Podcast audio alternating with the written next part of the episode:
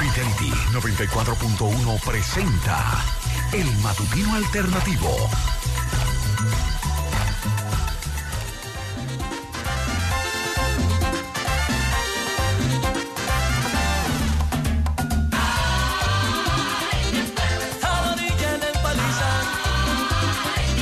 Muy, muy buenos días, muy buenos días en este 11, 11 de octubre, recordando a Luis Calaf, pero amanecemos con llamas, sí, en este, en este 11 de octubre, faltando 81 días para el año 2024 en estos momentos, unidades de bomberos de varios municipios de Dajabón se encuentran en el mercado binacional tratando de sofocar un incendio que consume varios locales que ocupan comerciantes dominicanos como haitianos.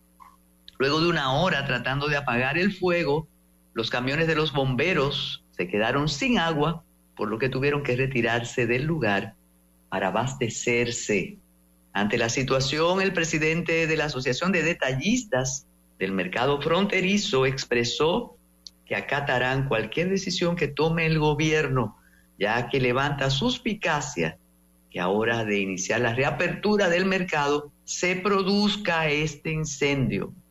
Atención, arde en estos momentos el mercado de Dajabón a horas de, comenzar la apertura. Eh, sí, no sé cuáles explicaciones, pero lo primero que podemos eh, adelantar desde aquí, ¿qué pasa con la vigilancia? ¿Pero qué pasa con la vigilancia? Pero ahora la situación es de atención, de SOS. Arde el mercado binacional. 11 de octubre, 11 de octubre, un sismo de 7.5 grados sacude las islas, la Hispaniola y Puerto Rico causando daños considerables en las dos islas. En el 1935, el arzobispo Ricardo Pitini Piuzzi inicia sus funciones de arzobispo metropolitano de Santo Domingo en sustitución de Adolfo Alejandro Noel. El secretario de Estado interino, Summer Wells, le observa al presidente Franklin Delano Roosevelt que pese a la matanza de haitianos en la República Dominicana, Estenio Vincent se ha comportado con extremado grado de prudencia. Claro, él tasó las cabezas de sus compatriotas. Ingresa a las Fuerzas Armadas un día como hoy, en el 1944, como estudiante de aviación, el joven Elías Wessing y Wessing en el 1984 se produce la segunda visita al país de Juan Pablo II y oficia una misa en el hipódromo Perla Antillana. Recordamos al cantante, músico, amigo Fernando Echavarría, líder y fundador del grupo musical La Familia André. Momentos antes de subir al escenario en un concierto pautado en la plaza de Galería, en la Plaza Galería 360, en el escenario de la Plaza Galería 360, 2015, Fernando Echavarría. El presidente Danilo Medina emite el decreto 357 mediante el cual se declara el 11 de octubre Día Nacional de la Niña, a fin de reconocer que la inversión en las menores es fundamental para el crecimiento económico y el logro de los objetivos de desarrollo sostenible. El abogado Junior Ramírez es asesinado en el interior de su vehículo en el campus de la Universidad Autónoma de Santo Domingo, luego de atender una llamada telefónica a su celular mientras impartía docencia. La Junta Central Electoral informa un día como hoy, en el 2019, que luego del conteo manual del nivel presidencial de las primarias simultáneas, arrojaron un resultado final de 911.324 votos para Gonzalo Castillo y 884.000 630 para Leonel Fernández Arena. Fallece a la edad de 89 años, un 11 de octubre, la educadora, diputada, dirigente política Ibelice Pras Ramírez, dirigió la Asociación Dominicana de Profesores, ministra de Educación, única presidente de un partido en la República Dominicana y única presidente del Partido Revolucionario Dominicano hasta la fecha. Y Belice Pra. Ah, ok, vamos a tener contacto, vamos a tener contacto desde Dajabón para que nos informe la abogada y amiga eh, chilena que está allá cómo va el asunto. Así, así las cosas, ¿eh? Pero hay incendio ahora.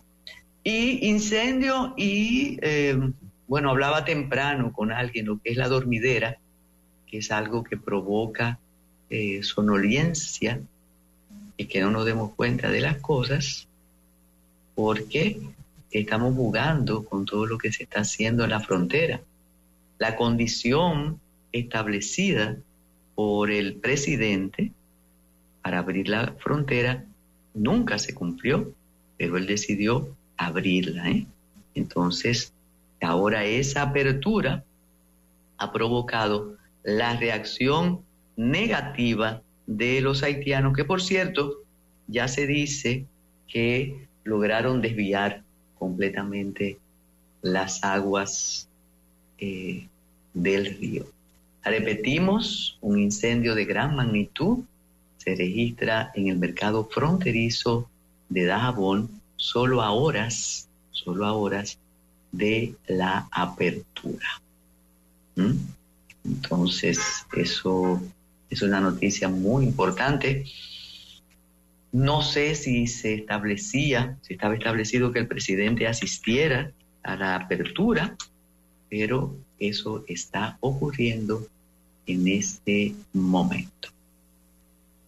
Mientras tanto, Israel eh, continúa con los bombardeos. El gobierno de Israel ha confirmado el número de muertos en su territorio tras el ataque de la milicia palestina de Hamas, se ha elevado a 1.200 personas, de acuerdo con un portavoz citado por la agencia Reuters, que añade que hay 2.700 heridos, mientras durante la noche Israel ha bombardeado 200 objetivos en Gaza, donde los muertos superan 1.055 y los heridos alcanzan un número de 5.000.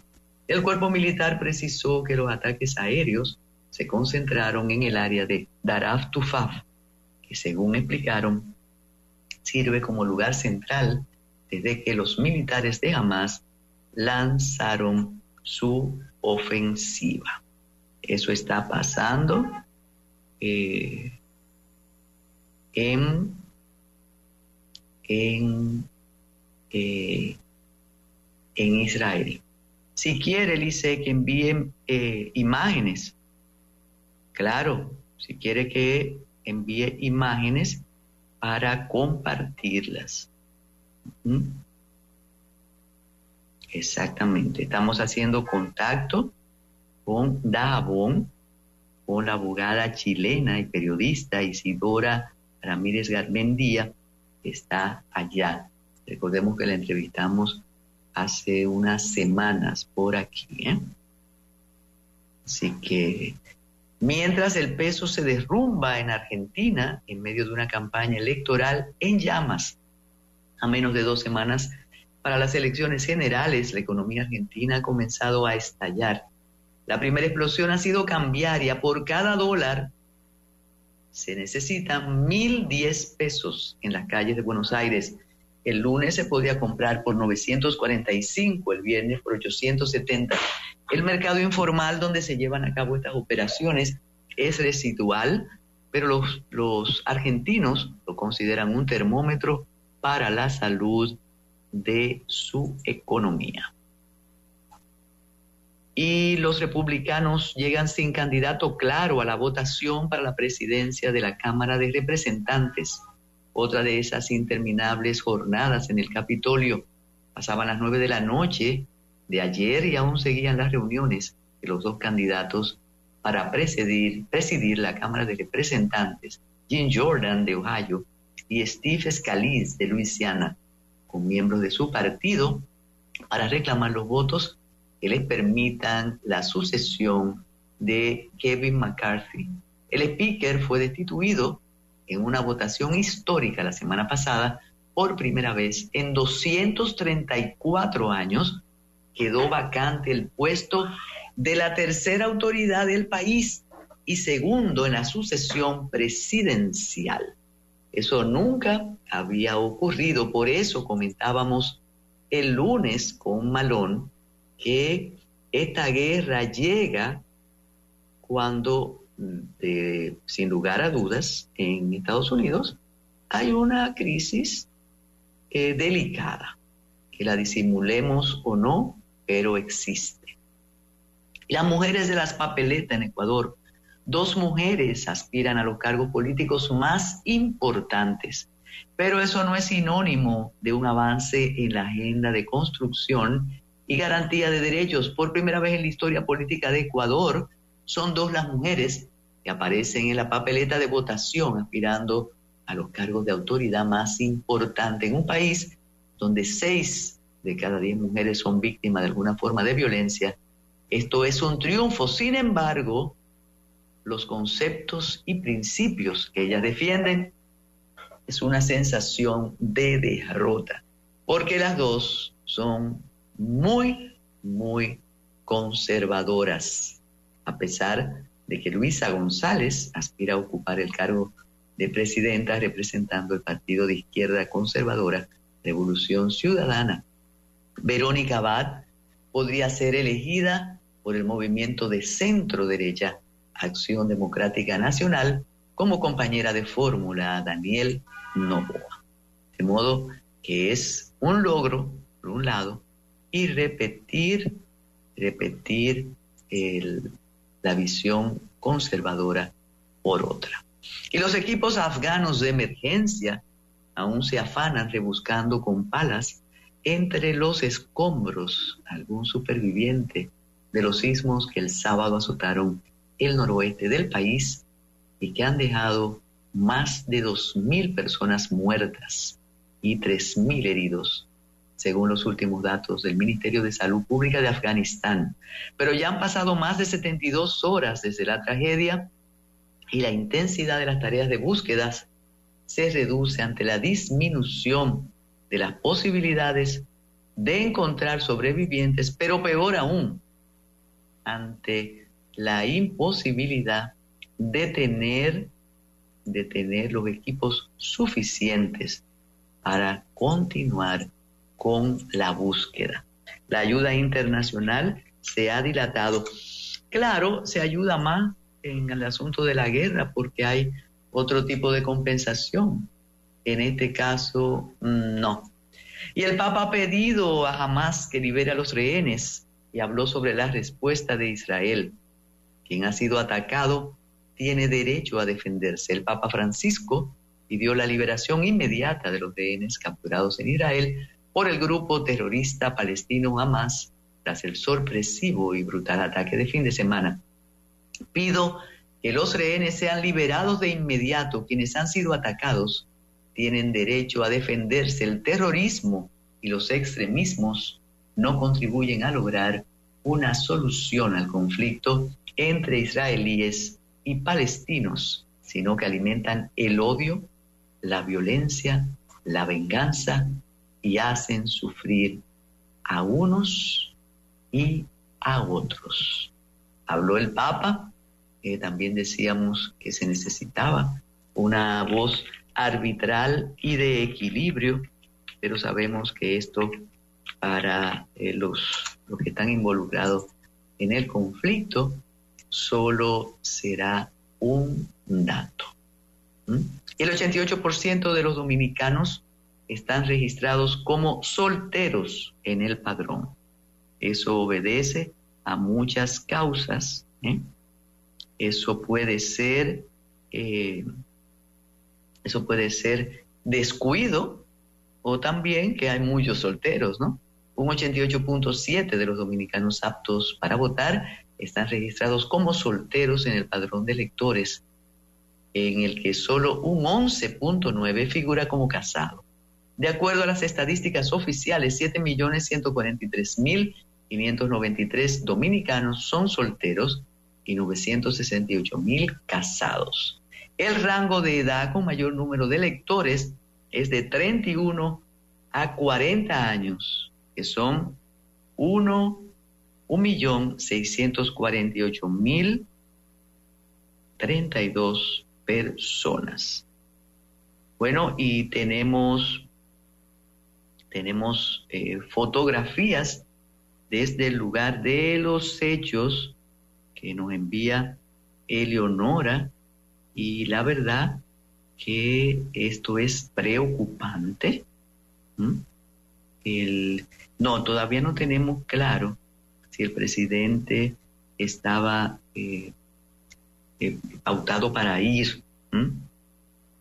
Entonces, eh, como repetimos, como dijimos al inicio, desde el programa hay un incendio en Dajabón, se suspendieron los trabajos para sofocar el fuego porque el agua se, se terminó. Isidora Ramírez Garmendia está por allá. Eh, vamos a hacer una pausa para establecer la comunicación y tener detalles en vivo sobre lo que está ocurriendo en Dajabón. ¿Eh? Adelante, José, si podemos llamarla ahora o si necesitamos la pausa. Eh, sí, lo que se están sintonizando ahora Repetimos, hay un incendio en Dajabón, en el mercado fronterizo, pero ya está controlado en un 95%. El encargado del Cuerpo de Bomberos de Dajabón, Diomedes Díaz, manifestó que iniciará la investigación para saber el origen eh, del siniestro. Pero ahí vuelve la duda. ¿Qué pasaba con la vigilancia? Así que eh, vamos, si ya lo apagaron en un 95%, gracias a los amigos de CDN por la información. Ya está apagado, pero ¿por qué ocurrió? ¿Cómo pudieron eh, volar, violentar la vigilancia? ¿eh?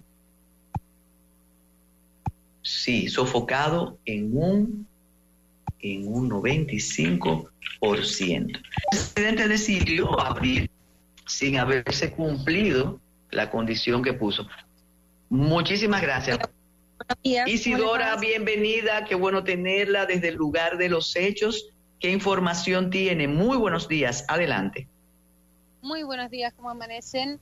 Eh, bueno, me encuentro en este momento en la frontera en Dajabón. Eh, donde esta mañana hubo un incendio eh, sobre las tres y media de la mañana. La verdad es que nos despertamos con esta sorpresa ante la expectativa de la reapertura de, la frontera, si bien iba a ser de manera parcial. El ambiente la noche anterior era bastante calmo, me atrevo a decir, pero se sentía cierta tensión en el aire.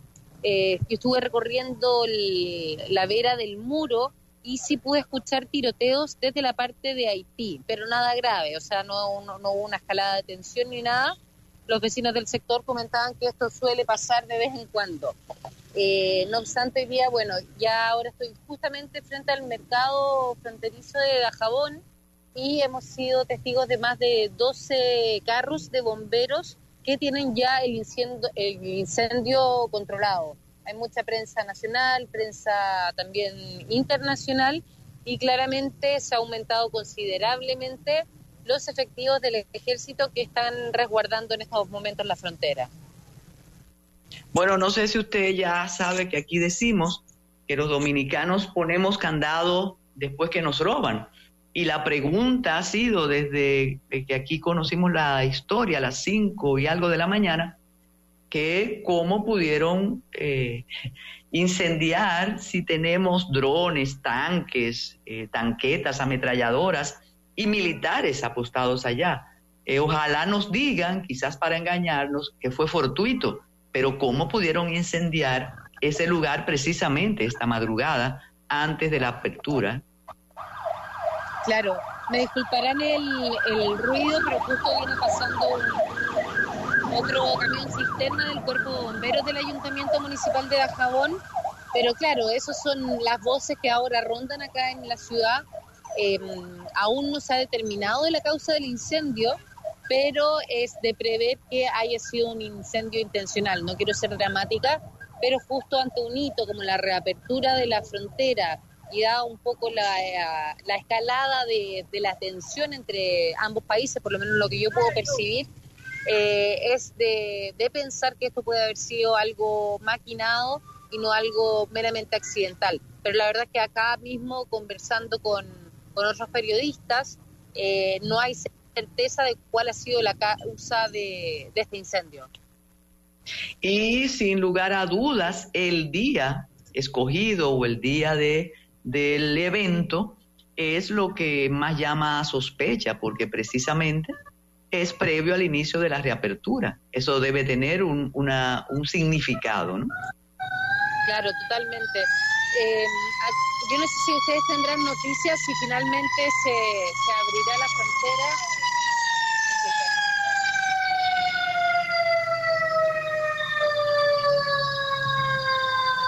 Eso está por establecerse y también no tenemos claro si el presidente iría, aunque la situación ha cambiado bastante en tanto y en cuanto se tienen noticias del desvío que hicieron del otro lado de las aguas, porque ellos jamás eh, detuvieron eh, la construcción del dique, del canal o de lo que sea, pero el presidente sí cedió de este lado, ¿no? Ya, claro. Sí, justamente ayer estuvimos, bueno, por la noche acá reportando a la vera del muro, la frontera estaba cerrada y se ve que acá del lado de Dajabón se destapó un antiguo canal, se hizo una limpieza que antes estaba cubierto con ramas y se ve, se puede apreciar que hay cierta, cierto movimiento de obras eh, ahí a la vera de lo que llaman la fortaleza. Y ahora estamos viendo en estos momentos cómo llegan nuevos camiones de efectivos militares a la frontera. Bueno, sin lugar a dudas, qué, qué bueno que usted esté ahí. Cuídese y esperamos que en el curso del programa, que termina a las nueve, usted pueda ofrecernos eh, más informaciones. Le agradecemos. ¿Desde cuándo está usted ahí en Dajabón? Yo vine ayer por la noche netamente para reportar lo de la reapertura y quería ver cómo se encontraba la situación de noche. Eh, así que tampoco tengo mayor información, pero tampoco hay mucha más información. Tengo recientemente unas entrevistas del alcalde, que si quisieran yo gustosamente se las envío Riverón. Para, para la población. Riverón, él, yo pienso que Riverón quizás es uno de los eh, pocos dominicanos que conoce perfectamente lo que pasa en la frontera. ¿eh? Uh -huh. Efectivamente, efectivamente. Uh -huh. Bueno, que si gustan quedamos en contacto. Eh, Perfecto. Si eso pudiera nutrir vuestro canal. Y muchas pues gracias. Pues muchísimas por... gracias Isidora Ramírez Garmendia eh, por este apreciable reportaje desde el lugar de los hechos. Y desde aquí continuamos y el desvío del río Masacre facilitará los trabajos del canal en Haití. Luego de varios días de trabajo con una retroexcavadora, los haitianos lograron crear un cauce desviando el río Masacre para poder continuar con los trabajos de la obra. Y es un absurdo porque precisamente la condición del presidente para abrir la frontera era que se detuvieran los trabajos y al contrario, al parecer ya están concluyendo y con muy buenas perspectivas para inaugurar el año, el mes próximo. ¿eh? Y aquí en el país ha aprobado el marco para escoger los, nueve, los nuevos jueces del Tribunal Constitucional. El Consejo Nacional de la Magistratura aprobó el cronograma que servirá de base al proceso de escogencia de los cinco nuevos jueces que constituirán el Tribunal Constitucional a partir del 27 de diciembre. Como siempre, ya se sabe quiénes son, quiénes no son, quiénes van y quiénes se quedarán. Tras una reunión de una hora, el consultor jurídico del Poder Ejecutivo, Antoliano Peralta, y la secretaria del Consejo, la magistrada Nancy Salcedo, informaron que a partir de hoy empezarán a recibir los expedientes. Conforme a lo establecido en el cronograma, luego de culminada la entrega de los expedientes, el Consejo realizará un proceso de preselección, un paso de rigor, para el inicio de las lamentables vistas públicas. Sí, digo lamentable, yo lo digo, porque esas pruebas nacionales a personas que tienen en el ejercicio de la función 10, 15 años, es realmente, eh, mm, bueno, pero no, Cállate, Carmen, sí. También vence el periodo del primer sustituto del presidente Rafael Díaz Filpo, de Lino Vázquez Samuel, de Víctor Joaquín Castellanos Pisano, de Justo Pedro Castellanos Curi. Así que comienza el trabajo y para los que dicen de lo político, de lo no político, bueno, siempre será y tendrá que ser político porque no es una asociación sin fines de lucro que los escoge. Es el Consejo Nacional de la Magistratura que está conformado por personas, personas que son parte del poder político. Y es así. Eso no, no tiene ninguna, eh, ningún elemento de asombro. Y recordamos a doña Ibelice, orgullosa de su estirpe, jamás negó la cooptación de su padre por la tiranía, hecho dramático que no impidió convertir su casa en un centro de culto a la democracia, de respeto a las ideas, donde jamás le negaron el derecho a la opinión, a la lectura y a estar en las tertulias de tanto cautivo ilustre. Irrepetible, irrepetible, doña Ibelice, gran amiga, esa manera de estar sin estridencias, de decir gracias con grandeza, de enaltecer sin humillarse. Cuánto nos quisimos, cuánto nos respetamos. Por eso, a personas como doña Ibelice, no se le dice adiós. Vamos a hacer una pausa para esperar deportes en este miércoles de Francisco Lapuble Segura, de Liliana Rodríguez Álvarez y de Isi Cine, Isidro Eduardo, que hoy tiene comentarios sobre Golda y sobre los cortos de Anderson. Así que hay un menú muy atractivo y continuaremos eh, pendiente de los reportajes desde Dajabón de la abogada chilena Isidora Aramírez Carmen Díaz. Si ya está sofocado en un 95% y se queda la duda sobre el control. Y recordamos a Luis Calaf, emblemático compositor dominicano. Comenzamos con la empalizá, pero una versión de Sergio. Tenemos ahí la versión clásica y también es el autor de unos boleros que Feliz Aquino canta mucho, muchísimo. Vamos a hacer la pausa. Adelante. Escuchas el matutino alternativo.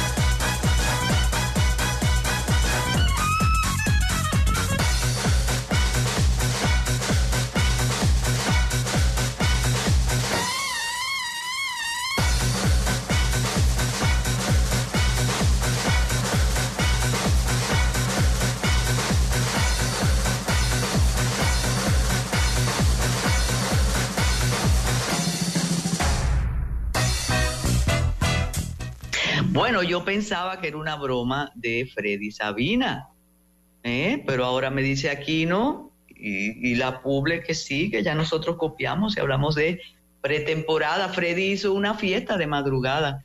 Bueno, a, Freddy se le recuerda en Colombia porque celebró el triunfo del Licey en un lugar emblemático. Buenos días, Francisco, la Puble Segura. Adelante. Buenos días, doña Carmen. Buenos días, José Aquino, a toda la audiencia que como cada mañana nos acompaña. El matutino alternativo, un abrazo a Liliana, abrazo a Isidro también, quienes están ahora mismo ahí en el círculo de espera, tomando café, desayunándose como manda la nutrición y nosotros preparados para los lanzamientos de este Más que Deportes, doña Carmen. Sí, y cuando de madrugada entre las llamas de Dajabón y las llamas en Gaza, Freddy me dijo lo de las águilas, yo pensé que era la cuerda habitual de los liceístas, pero usted me dice que sí, que hay juego de pretemporada. Claro, y no es un tema de copiarse. Los equipos profesionales y las ligas profesionales antes de el inicio de la competición oficial deben poner en, en juego y, necesitan esa, ese ritmo y esa continuidad. El deporte es importante, sobre todo en el béisbol, lo hemos hablado con Pereira también, el tema del timing, sacar el bate a tiempo, tener un buen stuff de picheo y esas cosas, además de los entrenamientos, se consiguen o se van agarrando esos ritmos en partidos de pretemporada y ya los equipos están practicando desde el pasado mes de septiembre y la semana que viene inicia el torneo y hay equipos, todos los equipos están agotando un calendario de eh, pretemporada. A propósito de el anuncio de Freddy Sabina o la, la cuerda de Freddy Sabina, bueno, ayer las Águilas Ibaeñas recibieron en el estadio eh, Julián Javier a, bueno, los gigantes recibieron en el Julián Javier a las Águilas Ibaeñas, las Águilas derrotaron 10 por 5 al conjunto de los gigantes en ese partido. No se le da mucha cobertura porque ahora mismo uno está pendiente más a las incorporaciones, a equipos que se van reforzando, a reglas como la que vamos a hablar en un momentito, pero sí hay preparación y hay planificación previo al inicio el próximo 19 de octubre de este campeonato otoño invernal del béisbol de la República Dominicana dedicado a nuestra querida Onfalia Murillo. Vamos antes de hablar de detalles de la Liga Dominicana, que por ahí hay un punto que quiero compartir con nuestros oyentes, hablar de el eh, playoff de la postemporada del béisbol de las grandes ligas. En el día de ayer, dos partidos, el equipo de los vigilantes de Texas pudo sellar su clasificación a la serie de campeonato de la Liga Americana tras barrer a los Orioles de Baltimore tres victorias en tres partidos, la de ayer en el Globe Life Field de la ciudad de Arlington. El equipo de Texas derrotó 7 por 1 a los Orioles con una muy buena actuación monticular de Nathan Iovaldi, el ex Medias Rojas de Boston. Estuvo siete innings en el montículo, cinco carreras, cinco hits, una carrera, siete ponches, no permitió boletos. Vital eh, ha sido Iovaldi en esta postemporada. Para los Rangers tiene marca de 2 y 0 y una efectividad de 1.32. A Iovaldi lo respaldaron los bates de Seager, García y Lowry con honrones y, y así se orquestaron las eh, siete carreras del equipo de Texas que vuelve de nuevo a una serie de campeonatos de la Liga Americana. En la misma Liga Americana, en el tercer partido de la serie entre los Astros y los Mellizos de Minnesota, la serie voló a Minnesota con eh, uno, una victoria por bando por equipo. En el día de ayer los Astros derrotaron eh, nueve carreras por uno a los mellizos. Ganó el dominicano Cristian Javier, quien lanzó pelota de cinco entradas, permitió apenas un hit, no concedió carreras, ponchó a nueve. y se llevó la victoria.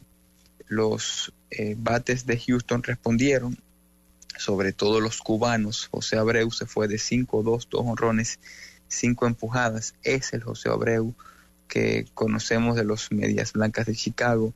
Es el José Abreu que eh, fue firmado, o por, el, por, eso mismo fue firmado por el equipo de Houston.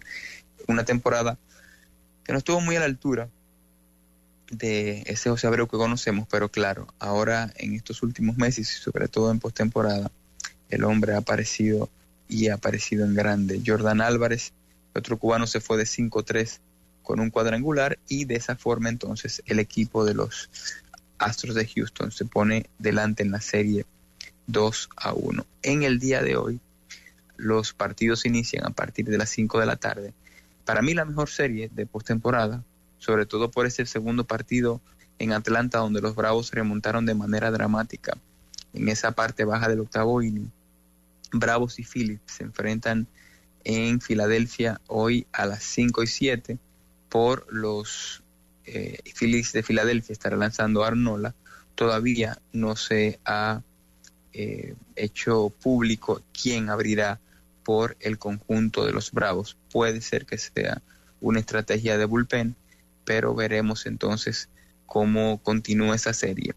Partido 3, 5 y 7 de la tarde. A las 7 y 7, los Astros y los Mellizos de Minnesota estarán eh, realizando el juego 4 de esa serie que luego de la victoria de Houston ayer está 2 a 1 a favor del conjunto de los eh, Astros de Houston por el equipo de Houston estará lanzando el mexicano José Urquidi por el equipo de los mellizos de Minnesota Joe Ryan.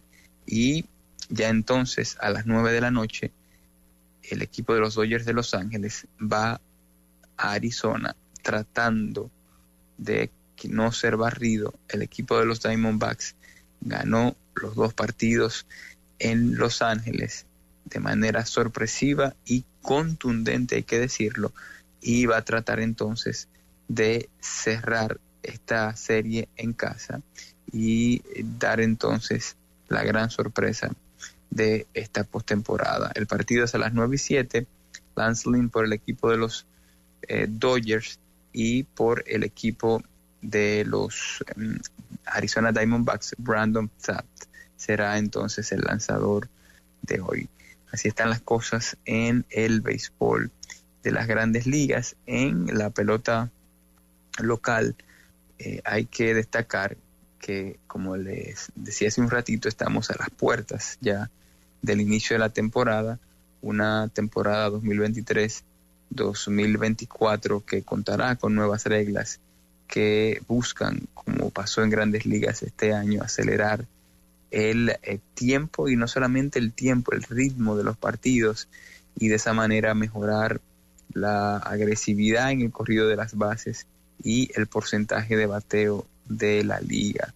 Eh, por eso el béisbol dominicano estará implementando a partir de esta temporada el reloj para lanzadores y bateadores, bases más grandes y la modificación de las formaciones defensivas especiales. En resumen, es, eh, son las mismas reglas que han dado muy buen resultado este año en el béisbol de las grandes ligas. Las primeras pruebas en vivo para implementar todos esos sistemas se realizaron el lunes en el partido de fogueo celebrado, en el partido de pretemporada celebrado en el Estadio Francisco Micheli de la Romana entre las Estrellas Orientales y los Toros del Este con presencia del mismísimo presidente de la liga, el licenciado Vitelio Mejía Ortiz y un grupo de técnicos que están trabajando en la implementación de este servicio en todos los estadios. Los partidos en la liga para la serie regular en la temporada pasada eh, tuvieron una duración promedio, doña Carmen, de 3 horas 32 minutos, una mejora de 4 minutos con relación a la temporada anterior, la de 2022. Esperemos entonces que asimismo como el tiempo que pudo eh, acortarse en el béisbol de las grandes ligas este año, se reproduzca igual también en nuestra liga. La expectativa que tiene la liga, según eh, declararon en ese mismo partido, es que en la primera etapa de este año la reducción sea de alrededor 30 minutos. Yo creo que eso sería eh, un, buen, un buen número y ojalá que sí que pueda tener ese éxito que hemos tenido en grandes ligas este año. Así que nada, las cosas están a partir del 19 eh, casi listas. Noticias para los estrellistas, el, padre de Fernando Tatis Jr., Fernando Tatis padre, anunció que eh, Fernando tiene permiso de los eh, padres de San Diego para jugar 20 partidos esta temporada con las Estrellas Orientales. Eso es una muy buena noticia para el equipo de San Pedro por el talento y lo que pudiera aportar el Bebo a la causa de las estrellas. Así que así están las cosas en el béisbol y ya, como dije, cada día hay más noticias en torno a la liga profesional que inicia la semana que viene. En el baloncesto distrital, en el día de ayer, dos partidos. El equipo de Mauricio derrotó al Rafael Varias 88 por 84. Está eh, navegando de manera cómoda por el torneo. Décima victoria para el equipo de Villajuana. Imparable, parece ser. Y en el otro encuentro, la gente de Cristo Rey está de fiesta. Derrotó 81 por 69 a San Lázaro, el Club Huellas del Siglo, equipo de Cristo Rey y ya está también entonces en las series semifinales. En las series semifinales está eh, Mauricio Varias y Huellas. Hay que ver entonces el futuro de Bameso y de San Carlos, que están ahí con oportunidades de clasificar y ser ese cuarto equipo que pase a las semifinales. Hoy eh, se decide eso, partidos importantes a las 7. Mauricio se enfrenta a Bameso está todo vendido según las informaciones tanto de la Abadina como de los equipos. Y a las 9 de la noche, la gente del Club San Carlos, el Club de las Cinco Esquinas, se estará enfrentando al Rafael Varias de Villa Consuelo. Así que las cosas están bastante eh, buenas y con mucha emoción previo a la definición del cuarto clasificado a las semifinales del torneo de baloncesto superior del Distrito Nacional, doña Carmen? Bueno, como usted dice, una cartelera atractiva, importante, activa. Y leía temprano en, una de las, eh, de las sesiones de deportes cómo, cómo, le están haciendo honor a cada una de las reinas eh, del Caribe. Y eh, leí la historia, cómo fue que Gaila entró a jugar voleibol, su odontóloga la vio con ese tamaño desde pequeñita, tenía parece que a los 12 años, tenía 5 y algo, y le, sugerí, le sugirió el voleibol y ahí comenzó la historia. Sí, yo creo que en este caso nuestras reinas eh, merecen todo lo bueno que nosotros podamos transmitirle a ellas por eh, todo lo que se ha logrado, las alegrías que han podido generarnos y donde se encuentran hoy en día entre los mejores equipos del mundo Gaila, esa zurda privilegiada es una de las principales referentes de ese equipo que nos tiene ya eh, ahí pensando en París. Claro que sí. Y te, te habla de, de otro mundo del deporte, del deporte con vocación, con dedicación, sin mayores percances, sino que, que trata de buscar la excelencia. Y ayer casualmente con el escritor y, pediatra, doctor Toral, hablábamos de eso, cómo sin querer nos enredamos en las patas de los caballos del pesimismo y de destacar solo el horror que vivimos, la vulgaridad, el crimen, el delito, y no, no, no destacamos estos hitos eh, del deporte y del comportamiento, aunque sea de minoría, aunque cada vez el otro gane terreno, pero hay historias de, esfuerzo, de sacrificio, de calidad. Y claro, es que todo éxito deportivo viene eh, detrás con una mochila de mucho trabajo, de mucho esfuerzo, y no importa eh, de dónde se salga, para llegar hay que meter todos esos ingredientes, por más eh, privilegiado no que pueda ser, el, esfuerzo en, un punto de la preparación y el trayecto necesita y exige del atleta, llámese como se llame, todos esos componentes.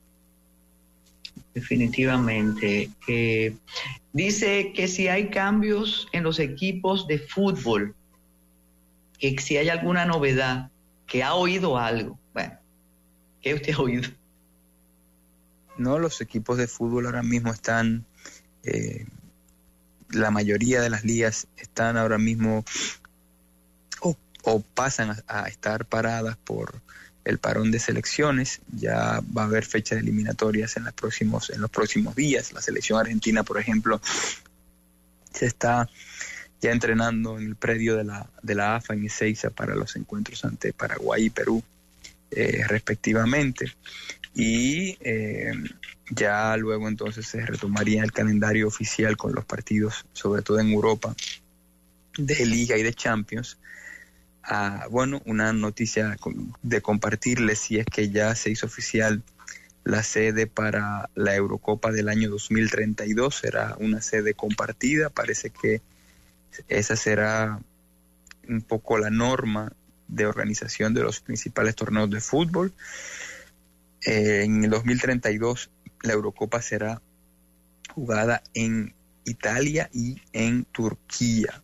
Así anunciaron en esta semana las autoridades del fútbol europeo. Y eso se suma también, doña Carmen, que no lo hablamos aquí el pasado viernes, por tener ese programa especial que tantos eh, buenos mensajes nos ha dado de la entrevista de Vivian el Mundial del el año 2030, que se celebrará en sedes compartidas en Marruecos, Portugal y España, con partidos inaugurales en Paraguay, Argentina y el Uruguay. Bien, pues muchísimas gracias Francisco. Sé que va a continuar en sintonía esperando informaciones eh, más, eh, más al día más actualizada desde Dajabón con nuestra corresponsal especial y también sé que espera la participación de Liliana y de Isidro, que Isidro, Isidro hoy tiene a Golda, esa película que llegó como eh, anillo al dedo, dolorosamente, ¿no? Y unos cortos de Andersen que realmente son estupendos. Así que quédese ahí. Y a propósito del eclipse del día 14 y que estamos haciendo el contacto con eh, Eric Ramos Carías para que nos dé los detalles del eclipse eh, previo a, su realización, el prestigioso oftalmólogo Arnaldo Espaillat Matos advierte, advierte que el espectáculo impresionante debe verse con cuidado, porque siempre el pueblo dice, no mire que te quedas ciego. Bueno, pues él ha escrito que mirar directamente el sol puede dañar seriamente los ojos, la luz solar es muy potente y daña la retina y esto puede llevar a problemas en la visión central. Así que la advertencia es que nunca mires directamente el sol durante el eclipse sin protección. La respuesta es para mirar el eclipse usar gafas especiales diseñadas para proteger tus ojos. Esas gafas tienen filtros especiales. De modo que todos los que dicen, ay, vamos a ver el eclipse, vamos a ver el eclipse, tenemos que tener mucho cuidado y no llevarnos del entusiasmo porque sí, porque de ese entusiasmo, José, puede resultar una pérdida de la visión. Y atención a los que tienen, bueno, más de 40 y menos de 100, calle Condear de Inés Aispun. Pasear por el conde era un verbo se olvidó al mismo tiempo que el ocio, la moda, las compras y los cafés se trasladaban a otras partes de la ciudad. No se puede decir me voy a calle Piantinar, por ejemplo, ni decir ni hacer. Pero hoy el conde, a la espera de ese fantástico trabajo de recuperación, que todavía es un proyecto en planos, es casi un deporte de riesgo, por decirlo de alguna manera. Si tropieza en el conde, mejor se pone usted una antitetánica. No se entiende qué se está permitiendo instalar a pie de calle discotecas con sonidos estruendosos que se amontonen los puestos de venta ambulante que impiden el paso y que luego, cuando empiecen las obras, conformarían un movimiento de padres de familia con los que no se podrá negociar. Nunca se puede. Hay edificios abandonados a cuyos dueños se debería exigir un poco de limpieza, por lo menos para que no huelan a basura vieja.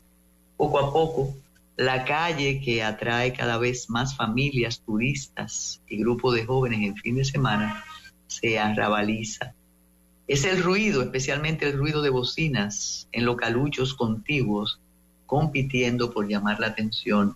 Prostitución a plena vista. Bueno, si no lo es, se parece bastante. Hay que permitir que todo vaya peor, porque en un futuro se va a arreglar. Flanquean la calle hermosos edificios que cuentan la historia de la arquitectura dominicana del siglo XX y finales del siglo XIX. Recuperarán su esplendor y su importancia cuando se complete la intervención. Serán hoteles unos, otros se dedicarán a la vivienda.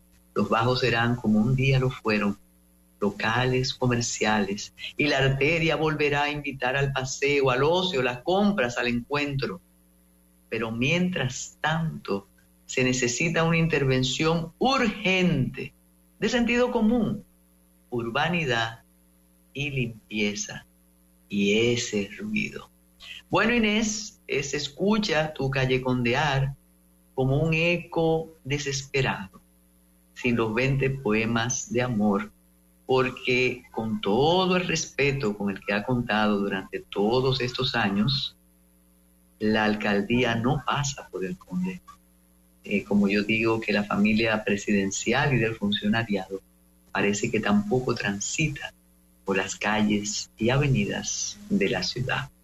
El conde sencillamente agoniza a ojos vista y no hay plan o hay un proyecto que no se ejecute. Y en relación a los edificios, atención latido urbano, siempre lo hemos dicho. Quien pasea por el conde desconoce esa exposición de la arquitectura emblemática de un país que fue y cada día se empeña en no ser más. Adelante, José. Ya regresa el matutino alternativo por Fidelity.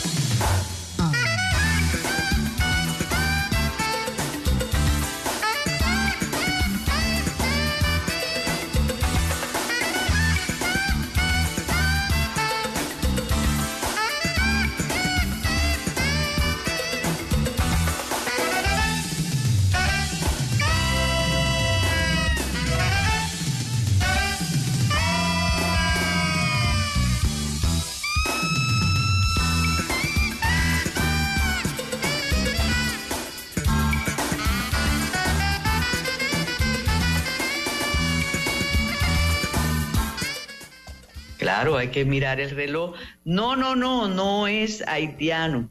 Es un mandinga burkinés que estaba cantando. Sí, esos son los las influencias y los contactos. Murió de malaria, exactamente. Aquí estamos con Liliana Rodríguez Álvarez. Teníamos un, un inconveniente con la hora, pero ahí está. Y un abrazo a Fausto Rojas, que escuchó a Jimmy Hungría cuando mencionó la isla de sangre. Adelante, Liliana, y finanzas con café. Buenos días, doña Carmen. Bueno, un abrazo para Francisco Lapuble y Isidro García, que son compañeros de los miércoles del matutino alternativo. Y realmente, pues, preocupada por las noticias en los últimos días y, bueno, como amanece el día de hoy, realmente dentro de todo esto, pues alegre y feliz porque celebramos el segundo aniversario de las finanzas con café del matutino alternativo. Estamos hablando de más de 100 entregas y estoy agradecida, enormemente agradecida del apoyo recibido de muchas personas, en especial de usted, doña Carmen, y del Banco Central de la República Dominicana a través de la persona de Luis Martín Gómez, porque han permitido que se compartan informaciones económicas y financieras que sean de utilidad para la toma de decisiones. Pero además, eh, feliz porque he podido compartir este camino y estar cerca de, este maravilloso equipo del matutino alternativo. Es único y diferente. Además, le tengo mucho aprecio. Y realmente, bueno, eh, es algo que, le he comentado, disfruto mucho la música, además del matutino alternativo. Es algo que, bueno, que, todos los días se lo comparto y, y guardo música nueva. Bueno, entrando en materia actividades de esta semana, pues eh, mañana es interesante mencionar que mañana jueves 12 de octubre a las 8 de la noche, la Asociación Cibao de Ahorros y Préstamos ofrece una charla sobre cómo saber si estás sobreendeudado a través de su canal de YouTube y de Instagram. No es nada, no es una promoción directa, pero me pareció muy útil compartir esta información porque en la situación en que está eh, de tasas de interés, de situación económica, pues vale la pena uno participar y sobre todo en estos eventos que comparten informaciones eh, y es además gratuito. La semana próxima, del 16 al 19 de octubre, sobre todo aquellas entidades que están interesadas y personas que estén interesadas en la inclusión financiera, en horas de la mañana se va a estar realizando este evento virtual organizado por el Centro para la Inclusión Financiera, donde se pueden registrar a través de su página web financialinclusionweek.org, eh, porque se va a abordar temas de enfoque de género y climático, que justamente hoy vamos a abordar este tema del enfoque de género en el mercado laboral desde el Premio Nobel de Economía. Eh, también se van a abordar temas de inclusión financiera digital segura, la, balanceando un poco la digitalización y, el tema de la presencia local de las entidades y así como la inclusión financiera de personas con discapacidad. Así que son temas muy interesantes que vale la pena consultar y que puedan participar, sobre todo entidades que pues, se preocupan por la inclusión financiera en la República Dominicana. Próximo 18 de octubre, Redomif va a ofrecer un taller sobre principios y estándares de protección al cliente. Redomif es la Red Dominicana de Microfinanzas y esto permite que las entidades continúen en ese sentido de mejorar los servicios y de ofrecer los servicios de forma segura, responsable y justa, y lo hemos comentado aquí en el programa. Y por último, este próximo 26 de octubre, de 10 de la mañana a las 12 del mediodía, se va a desarrollar un panel sobre el empoderamiento, de la exclusión al, al empoderamiento, organizado por la FinTech Américas que lo pueden encontrar en la, en la página web justamente eh, sobre estos temas de inclusión financiera. Abordando rápidamente noticias, antes de entrar al tema del día de hoy, el Fondo Monetario Internacional nos advierte que la inflación es un elemento que estará presente en el 2024. El fondo elevó su proyección para el 2024 de 5.2 a 5.8% desde su último informe de hace tres meses. El informe World Economic Outlook fue publicado eh, ayer, 10 de octubre, y él pide, el Fondo Monetario Internacional le pide a los bancos centrales mantener las políticas monetarias restrictivas hasta que la inflación alcance su meta. O sea que, en otras palabras, en el 2024 todavía va a ser un año de altas tasas de interés de los préstamos. Y esto es una información importante a tomar en cuenta para cuando se está haciendo el presupuesto y el plan del 2024. Un llamado realmente a ser muy prudentes ante este escenario internacional y nacional también. Al mismo tiempo, considerar que se prevé una ralentización de la economía estadounidense, aunque no para llegar a una recesión, pero sí son elementos que se han estado viendo, eh, se han eh, analizado, economistas también norteamericanos lo están analizando, como el impacto del aumento de las tasas de los bonos del Tesoro a 10 y a 30 años, eh, que ya se eleva cerca de un 5% anual, que es el nivel más alto desde el 2007, y como también la posible reducción en inversión pública que tendrá que hacer Biden por la negociación con los republicanos del, del déficit público puede hacer justamente que se ralentice la economía. Y esto, claro, se agrega a las expectativas de que la Fed pues mantenga altas sus tasas de interés y no sabemos si harán un aumento más en lo que queda del año. Así que para lo, por un lado pues eh, vemos que se puede ralentizar la economía, pero por otro lado, las expectativas para los ahorrantes, aquellos que sí tengan excedentes en este momento, aparentemente el primer semestre de 2024 será muy buen periodo para poder conseguir buenas tasas en los bonos del Tesoro y también puede ser un escenario muy similar aquí en la República Dominicana. Esto sin duda que hay que considerarlo porque eh, también está el conflicto entre Palestina e Israel que, como dicen, eleva el nivel de incertidumbre mundial. Lo último, antes de entrar al tema, es que el Banco Central de la República Dominicana informó que la inflación en septiembre de 2023 ascendió a 0.43% y la inflación subyacente a 0.37%.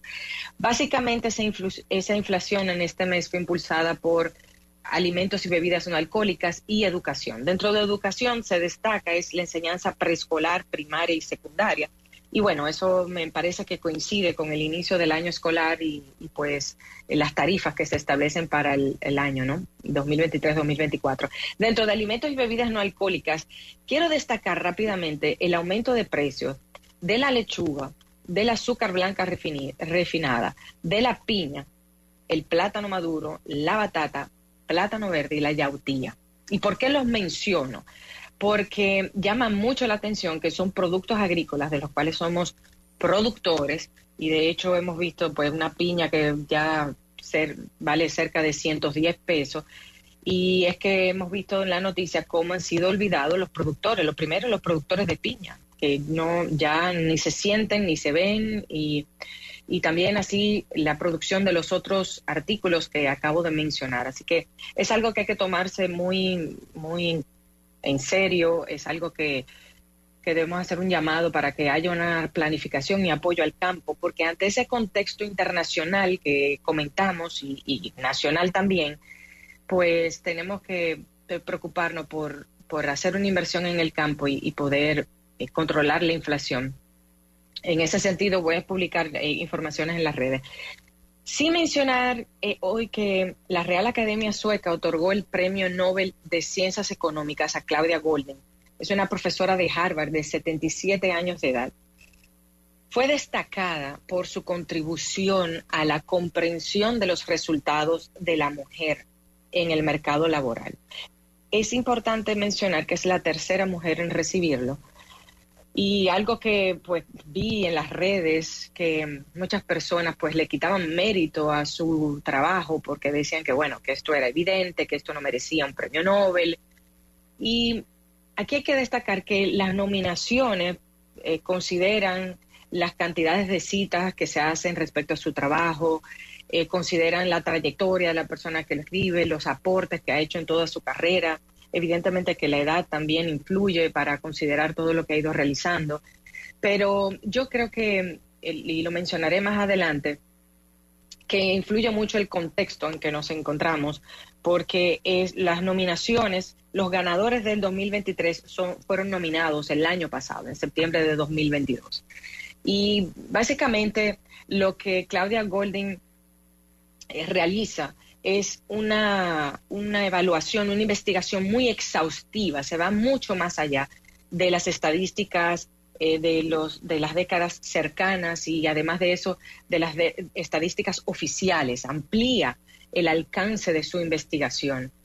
Y, y, lo interesante es que ella pues revelaba dentro de sus investigaciones que la participación de la mujer en el mercado laboral pues a través de las décadas se ve que se ha triplicado en el último siglo, pero que permanecen esas diferencias en la ocupación en el mercado laboral y también esa diferencia, esas brechas salariales entre géneros, sobre todo entre 1930 y 1980.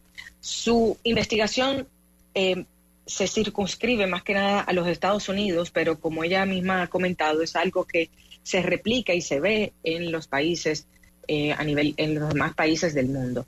Ella ofrece esa mirada histórica del rol de la mujer en el mercado laboral que permite justamente entender esas diferencias.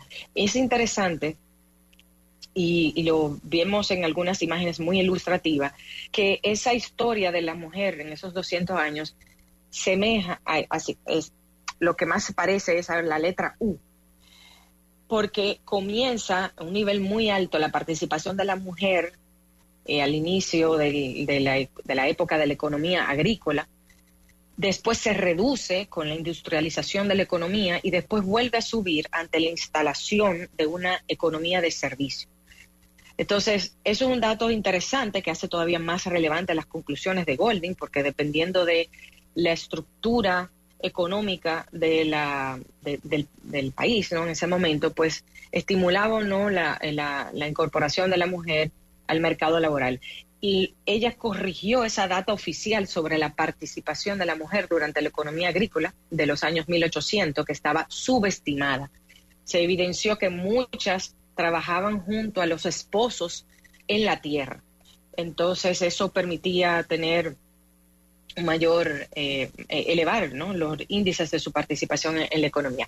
La industrialización, en cambio, cuando llega la industrialización, impide que la mujer pudiera trabajar desde la casa como la, como la época anterior agrícola, y entonces por eso se una reducción de la participación en el mercado laboral. Algunas últimas reflexiones al respecto. Interesante que ella demuestra y, eh, factores, diversos factores que han influenciado históricamente y actualmente en la oferta y demanda del empleo femenino, como son la oportunidad de combinar el trabajo pagado con la familia y de ahí la importancia de las microempresas que lo hemos hablado. También influyen las leyes y normas establecidas que se han ido luchando por, por modificarlas eh, decisiones familiares respecto a la educación y cuidado de los hijos, innovaciones tecnológicas y también justamente de lo que hablábamos, esa transformación de la estructura económica. Evidenció cómo también la pastilla anticonceptiva, algo interesante, ejercía una gran influencia en el porcentaje de las mujeres que participaran en el mercado laboral o no, porque eso permitía que pospusiera el casarse e invertir también en su carrera y educación. Mencionar que esto eh, para mí, y antes de, mencionar unas últimas eh, estadísticas sobre la República Dominicana y llevar a esta, este premio Nobel de Economía a este terreno de la República Dominicana, yo creo que este, esta escoger a Claudia Golden como premio Nobel de Economía eh, se debe por dos razones. Para mí, por el tema tratado y para enviar un mensaje a los gobiernos es una realidad que tuvo mucha mayor visibilización en la pandemia, este tema de las brechas salariales y la diferencia de ocupación en el mercado laboral por parte de las mujeres. Las mujeres fueron las más afectadas a nivel mundial eh, con la COVID-19. Y también creo que es un mensaje para los hacedores de políticas públicas que, que, que quienes quieran cambiar esa realidad deben primero entender por qué existe en su país y entonces invertir en educación o cambiar legislaciones para empleos más flexibles, entre otros. Solo mencionar que aquí en República Dominicana, en cuanto a la participación, el 59% de los ocupados son hombres. Pero además, en el primer año de la COVID-19, entre marzo 2020 y marzo 2021, en República Dominicana se perdieron 145 mil empleos femeninos, equivalente a 7.7% menos, mientras que empleos masculinos se perdieron apenas 47 mil, equivalente a 1.7% menos. Y además, la diferencia en cuanto a brecha salarial, las mujeres reciben 16.7% menos de ingresos que los hombres, situación que se eleva a medida que va aumentando en edad eh, revelando justamente lo que dice Golding. Se, va, se ve que la brecha salarial pasa de 15% hasta un 26% entre la, 25 eh, años de edad, entre 15 años de edad y 59 años de edad. O sea que quien le interese conocer más sobre esto puede buscar los libros de Golding y investigar más sobre esto. Em, quería traer esto a colación y, es algo que es interesante conocer más sobre esta grandiosa mujer y sus aportes al respecto. Así que gracias, doña Carmen. Seguimos en sintonía porque realmente los temas que continúan en Matutino Alternativo son muy interesantes. Bueno, usted que, que siempre como que está tan satisfecha de, de la reacción a propósito del matutino y de finanzas con café, Déjeme decirle que ayer, eh, y lo mencionó por segunda vez, conversando con el escritor y pediatra, doctor Toral, él sabe perfectamente cuando usted habla lo que dice, cuando habla Isidro, cuando habla Francisco, cuando hablamos todos por aquí, y eso realmente es eh, una motivación.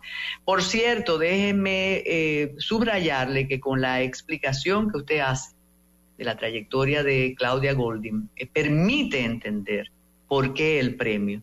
Porque usted sabe que ahora la inmediatez es atrevida y de repente, como usted dice, se escuchan una serie de, juicios al respecto de la trayectoria de Claudia Golding que uno dice, no puede ser. De modo que muchísimas gracias, Liliana. Seguimos aquí. El matutino alternativo.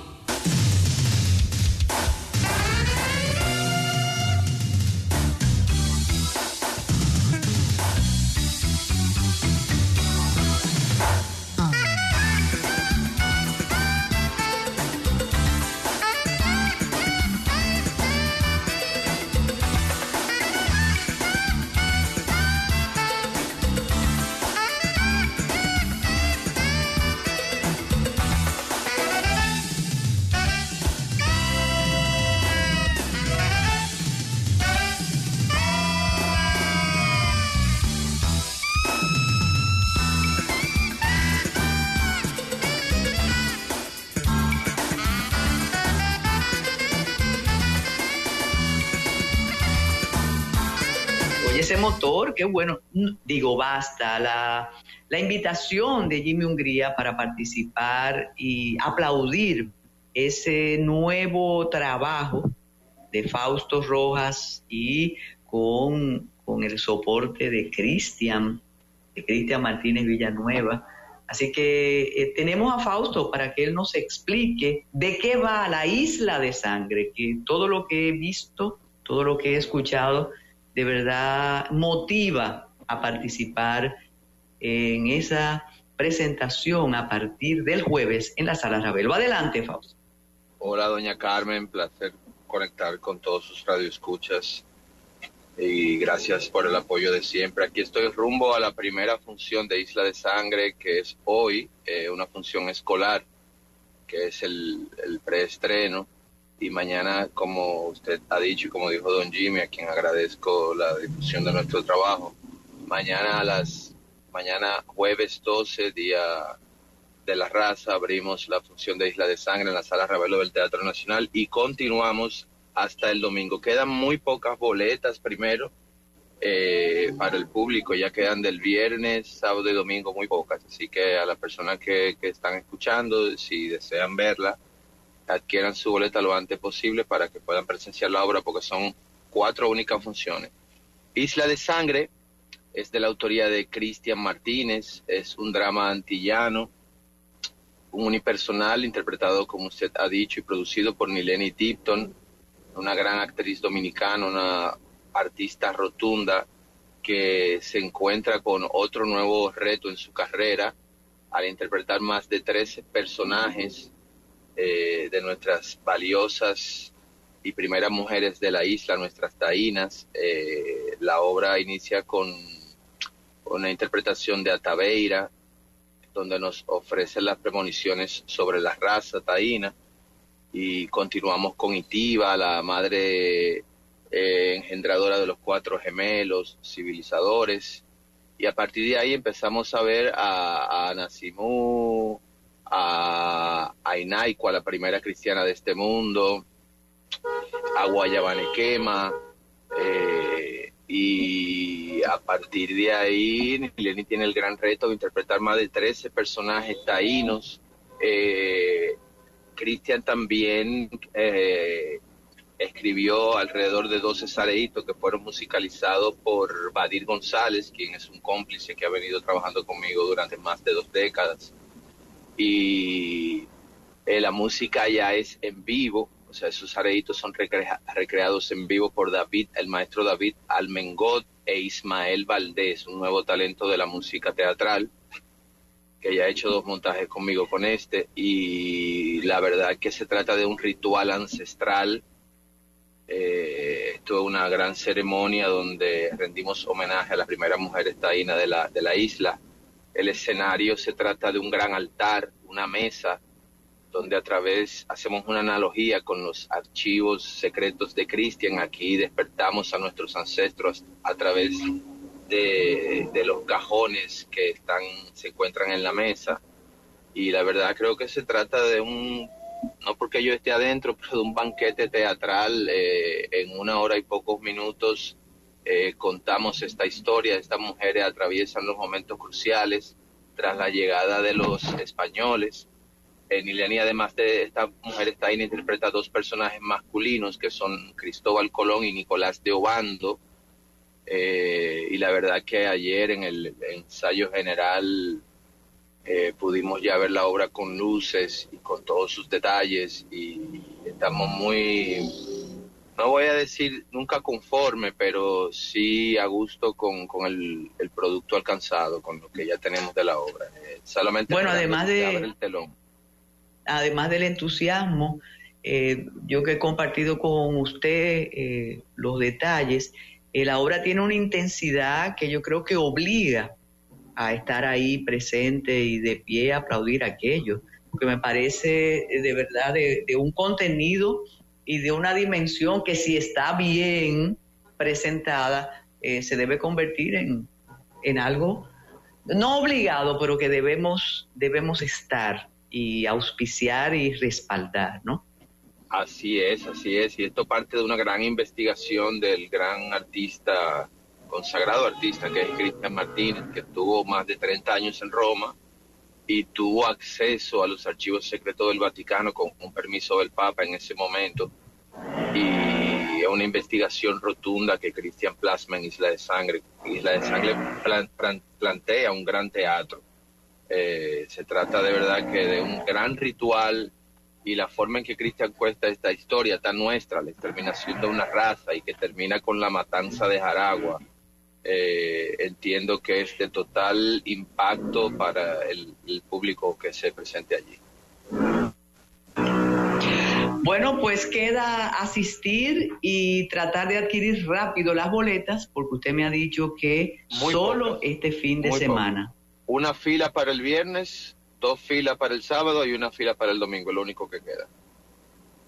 Bueno, pero eso, eso, bueno, eh, no vamos a hablar de lo que siempre decimos, que un esfuerzo como ese solo tiene esos tres días de presentación, pero vamos a disfrutarla mientras tanto. Muchísimas gracias, Fausto, y descanse, que le espera la intensidad. Gracias a usted, doña Carmen. Un abrazo. Hacemos la pausa, José. usted sabe que esto es suyo. Adelante. querida. Ya regresa el matutino alternativo por Fidelity.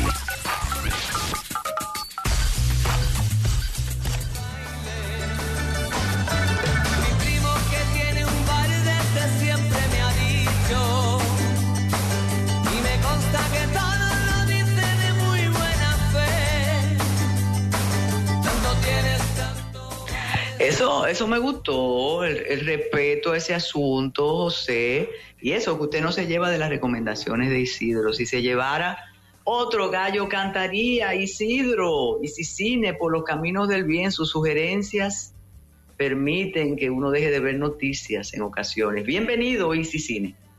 Muy buenos días, doña Carmen, a Francisco, Liliana, José, a todo el equipo y a nuestra querida audiencia de Matutino Alternativo. Como siempre, feliz de compartir con todos ustedes en este miércoles de octubre de la nueva generación.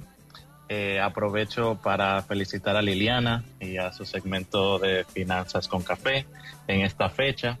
Y, y qué bueno que Liliana no solamente forme parte de este equipo del matutino, sino también que Finanzas con Café arroja mucha luz para comprender los temas de finanzas personales y de la economía nacional e internacional. Enhorabuena para ella, que sigan muchos más segmentos y un abrazo para Ariel, que es un melómano y cinéfilo por excelencia. Y hoy tenemos, doña Carmen, un segmento de Cine cargado de noticias y de recomendaciones Quisiera mencionar brevemente que la Academia de Cine de España, que tiene, entre otras funciones, la realización de los premios Goya, ya anunció el listado de las 16 películas que competirán por un espacio en la categoría A Mejor Película Iberoamericana, que incluye producciones de América Latina y Portugal. En el caso de la República Dominicana, se escogió la película Cuarencena de David, de Mahler, quien sigue con una buena racha en este 2023, ya que en la pasada edición del Festival de Cine de, de Fine Arts se alzó con el premio a Mejor Película y Mejor Dirección por el método. Y Cuarencena tendrá que competir con largometrajes eh, de Portugal, de Brasil, de Puerto Rico, Colombia, Paraguay, Chile, Argentina, Costa Rica, entre otros. Eh, estas 16 propuestas que se sometieron a la Academia de Cine de España ya se están presentando eh, desde el lunes pasado y en las próximas semanas sabremos ya cuáles son las cuatro películas nominadas a Mejor Película Iberoamericana. También hay que recalcar que eh, lamentablemente la República Dominicana en ninguna de estas ediciones ha tenido una película nominada en dicha categoría.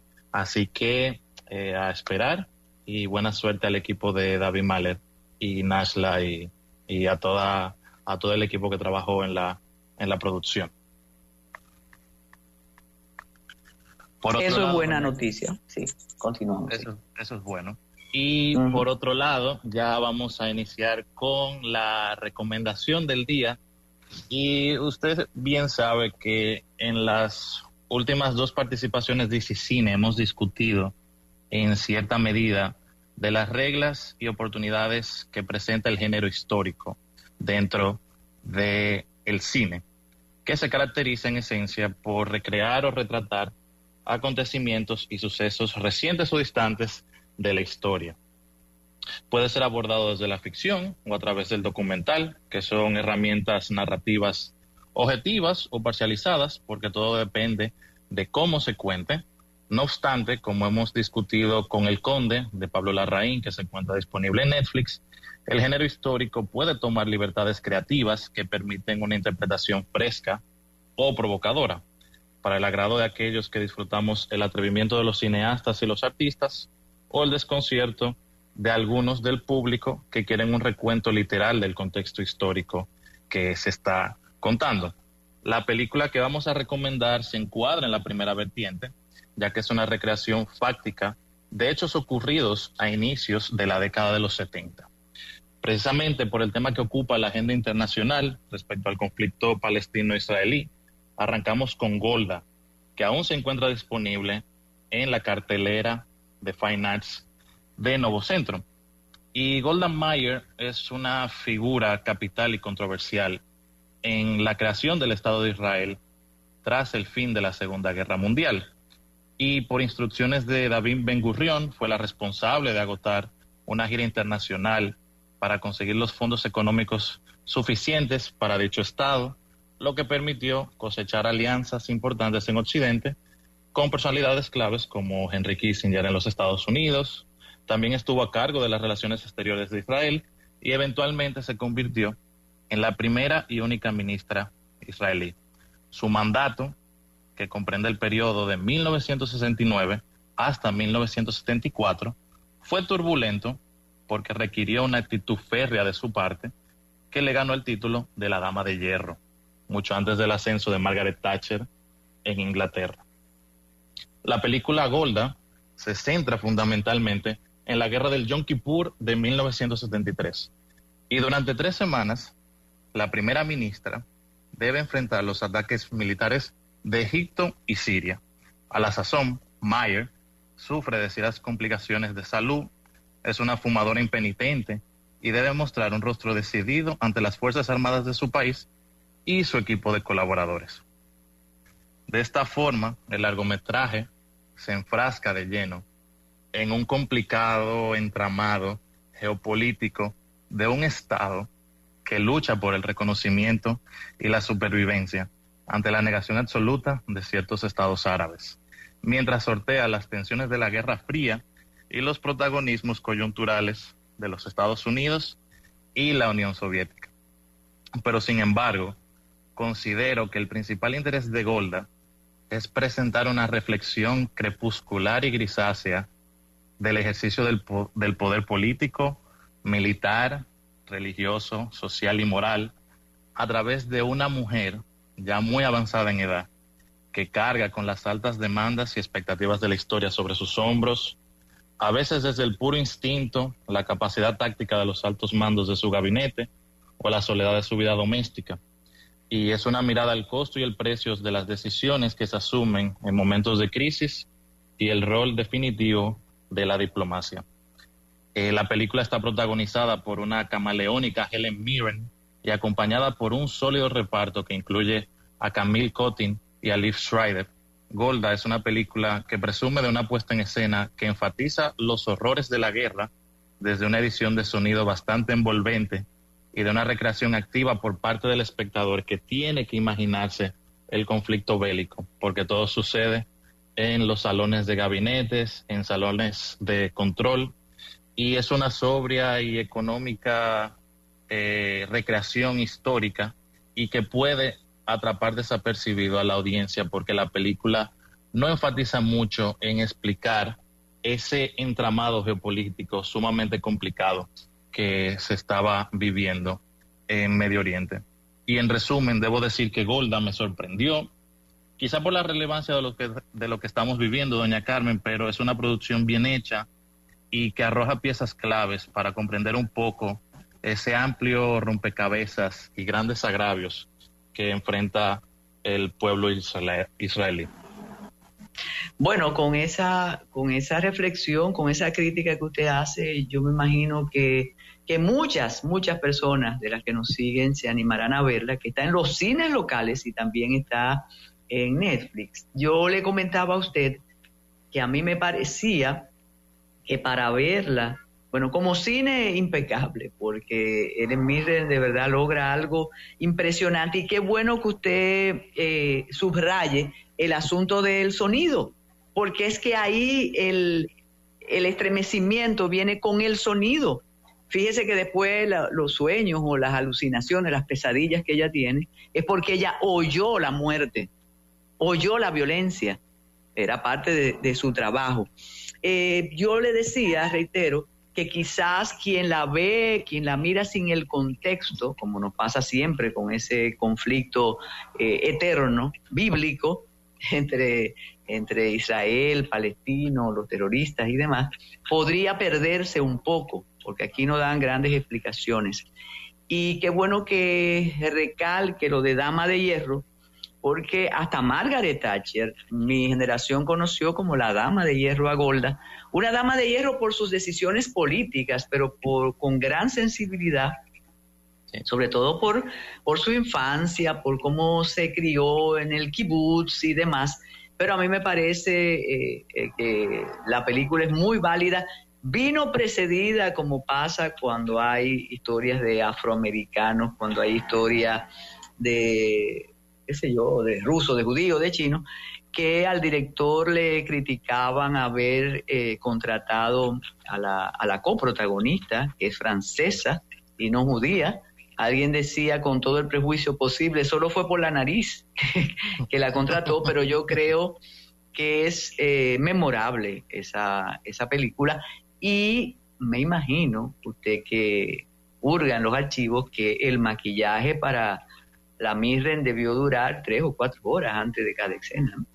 Sí, incluso no solamente recibió muchas críticas que hayan eh, conseguido a una actriz como Camila Cotin para que hiciera del asistente personal y la confidente, quizá la persona más allegada a, Golda durante ese momento tan turbulento, sino también el, propio casting de Helen Mirren, una actriz eh, inglesa eh, con una carrera harta conocida, que ya ha interpretado también figuras claves de la política internacional como la reina Isabel II en The Queen, por la cual le valió el Oscar por allá a comienzos del 2004, 2005, si no me equivoco, pero al final eh, lo hemos comentado en otras participaciones, esa es la labor de un artista intérprete, es eh, inmiscuirse, perderse y sobre todo hacer un trabajo convincente, camaleónico y que tenga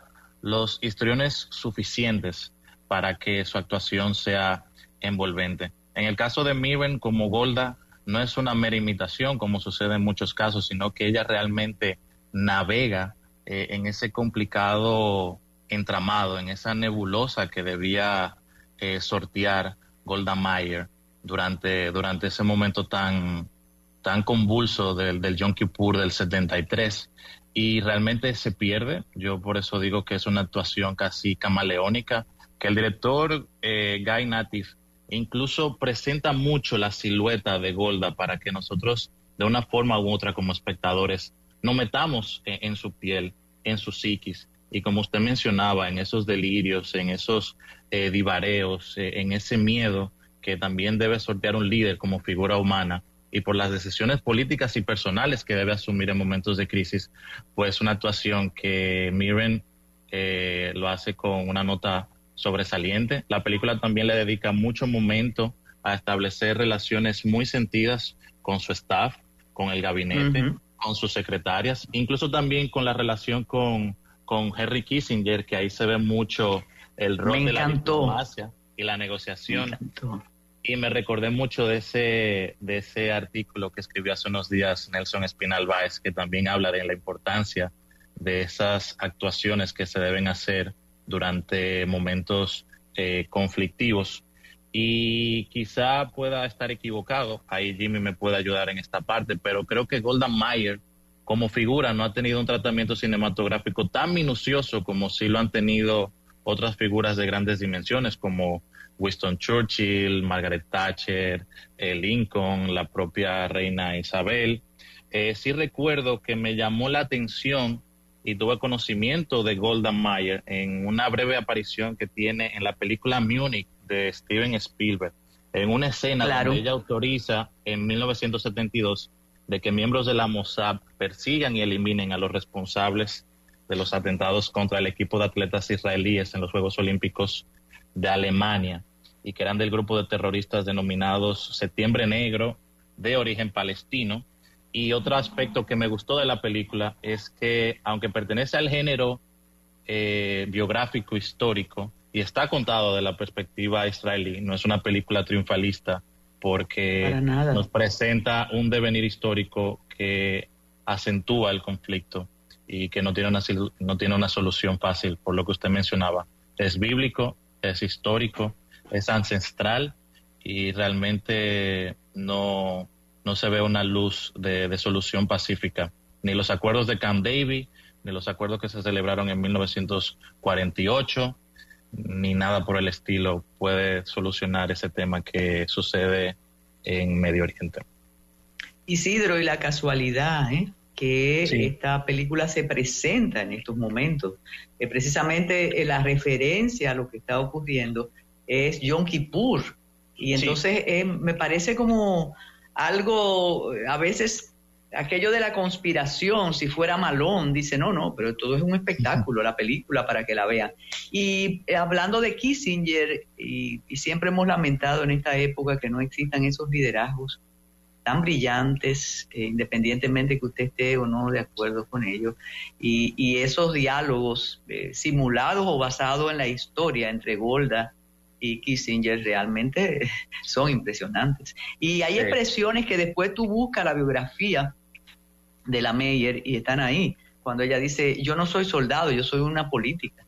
O sea, a mí, ustedes deciden su asunto de guerra, pero yo soy una política y los errores posiblemente los cometo como política. ¿eh? O sea, que hay que ver a Golda.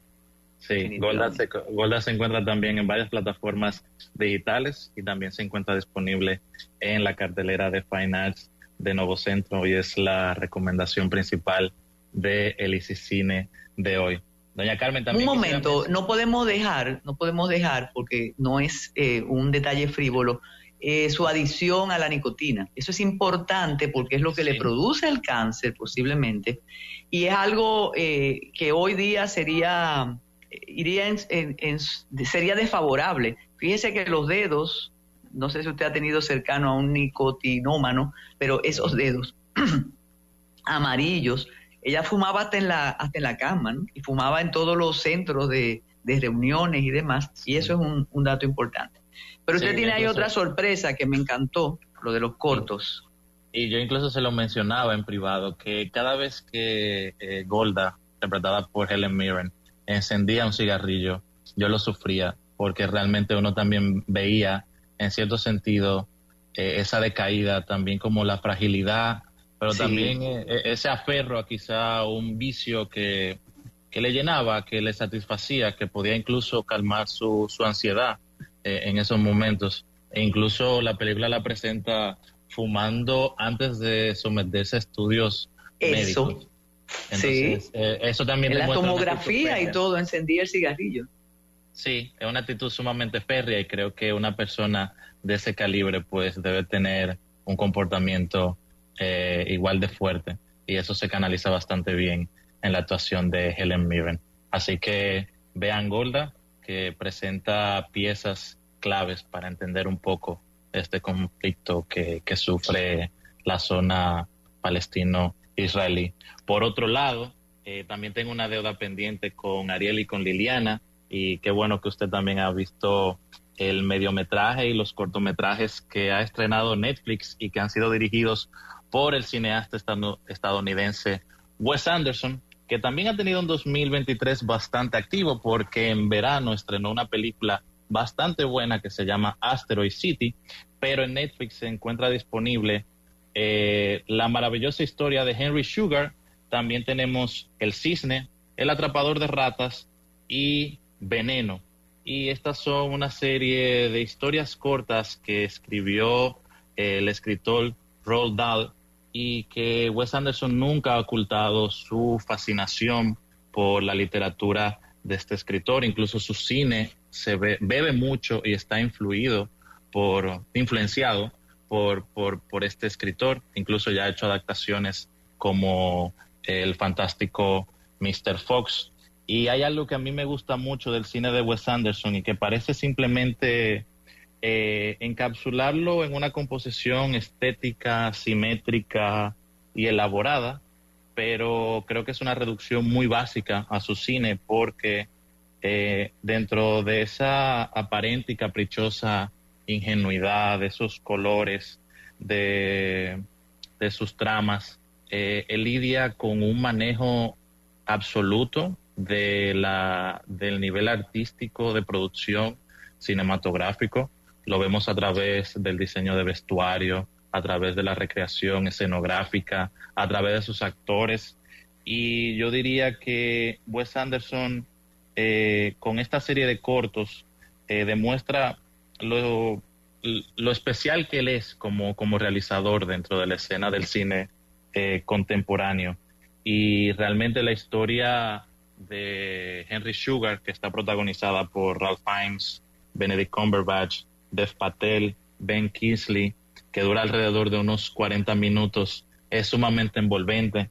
Ahí Wes Anderson nos demuestra su fascinación por mezclar diferentes líneas de, de tiempo y de cómo la narración sirve como vehículo para nosotros propulsar la historia, nosotros poder imaginarnos cada uno de los sucesos, independientemente de lo colorido y bonito de, de su estética.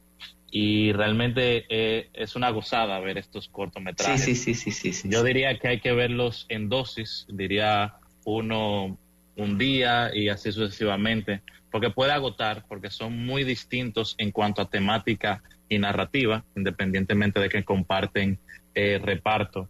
Pero los Sí, cortometrajes son, que- son que- alucinantes, ¿eh? Sí, mi favorito yo diría que es El Cisne, eh, la maravillosa historia de. Henry Sugar y, y Veneno. Eh, Veneno, el exactamente.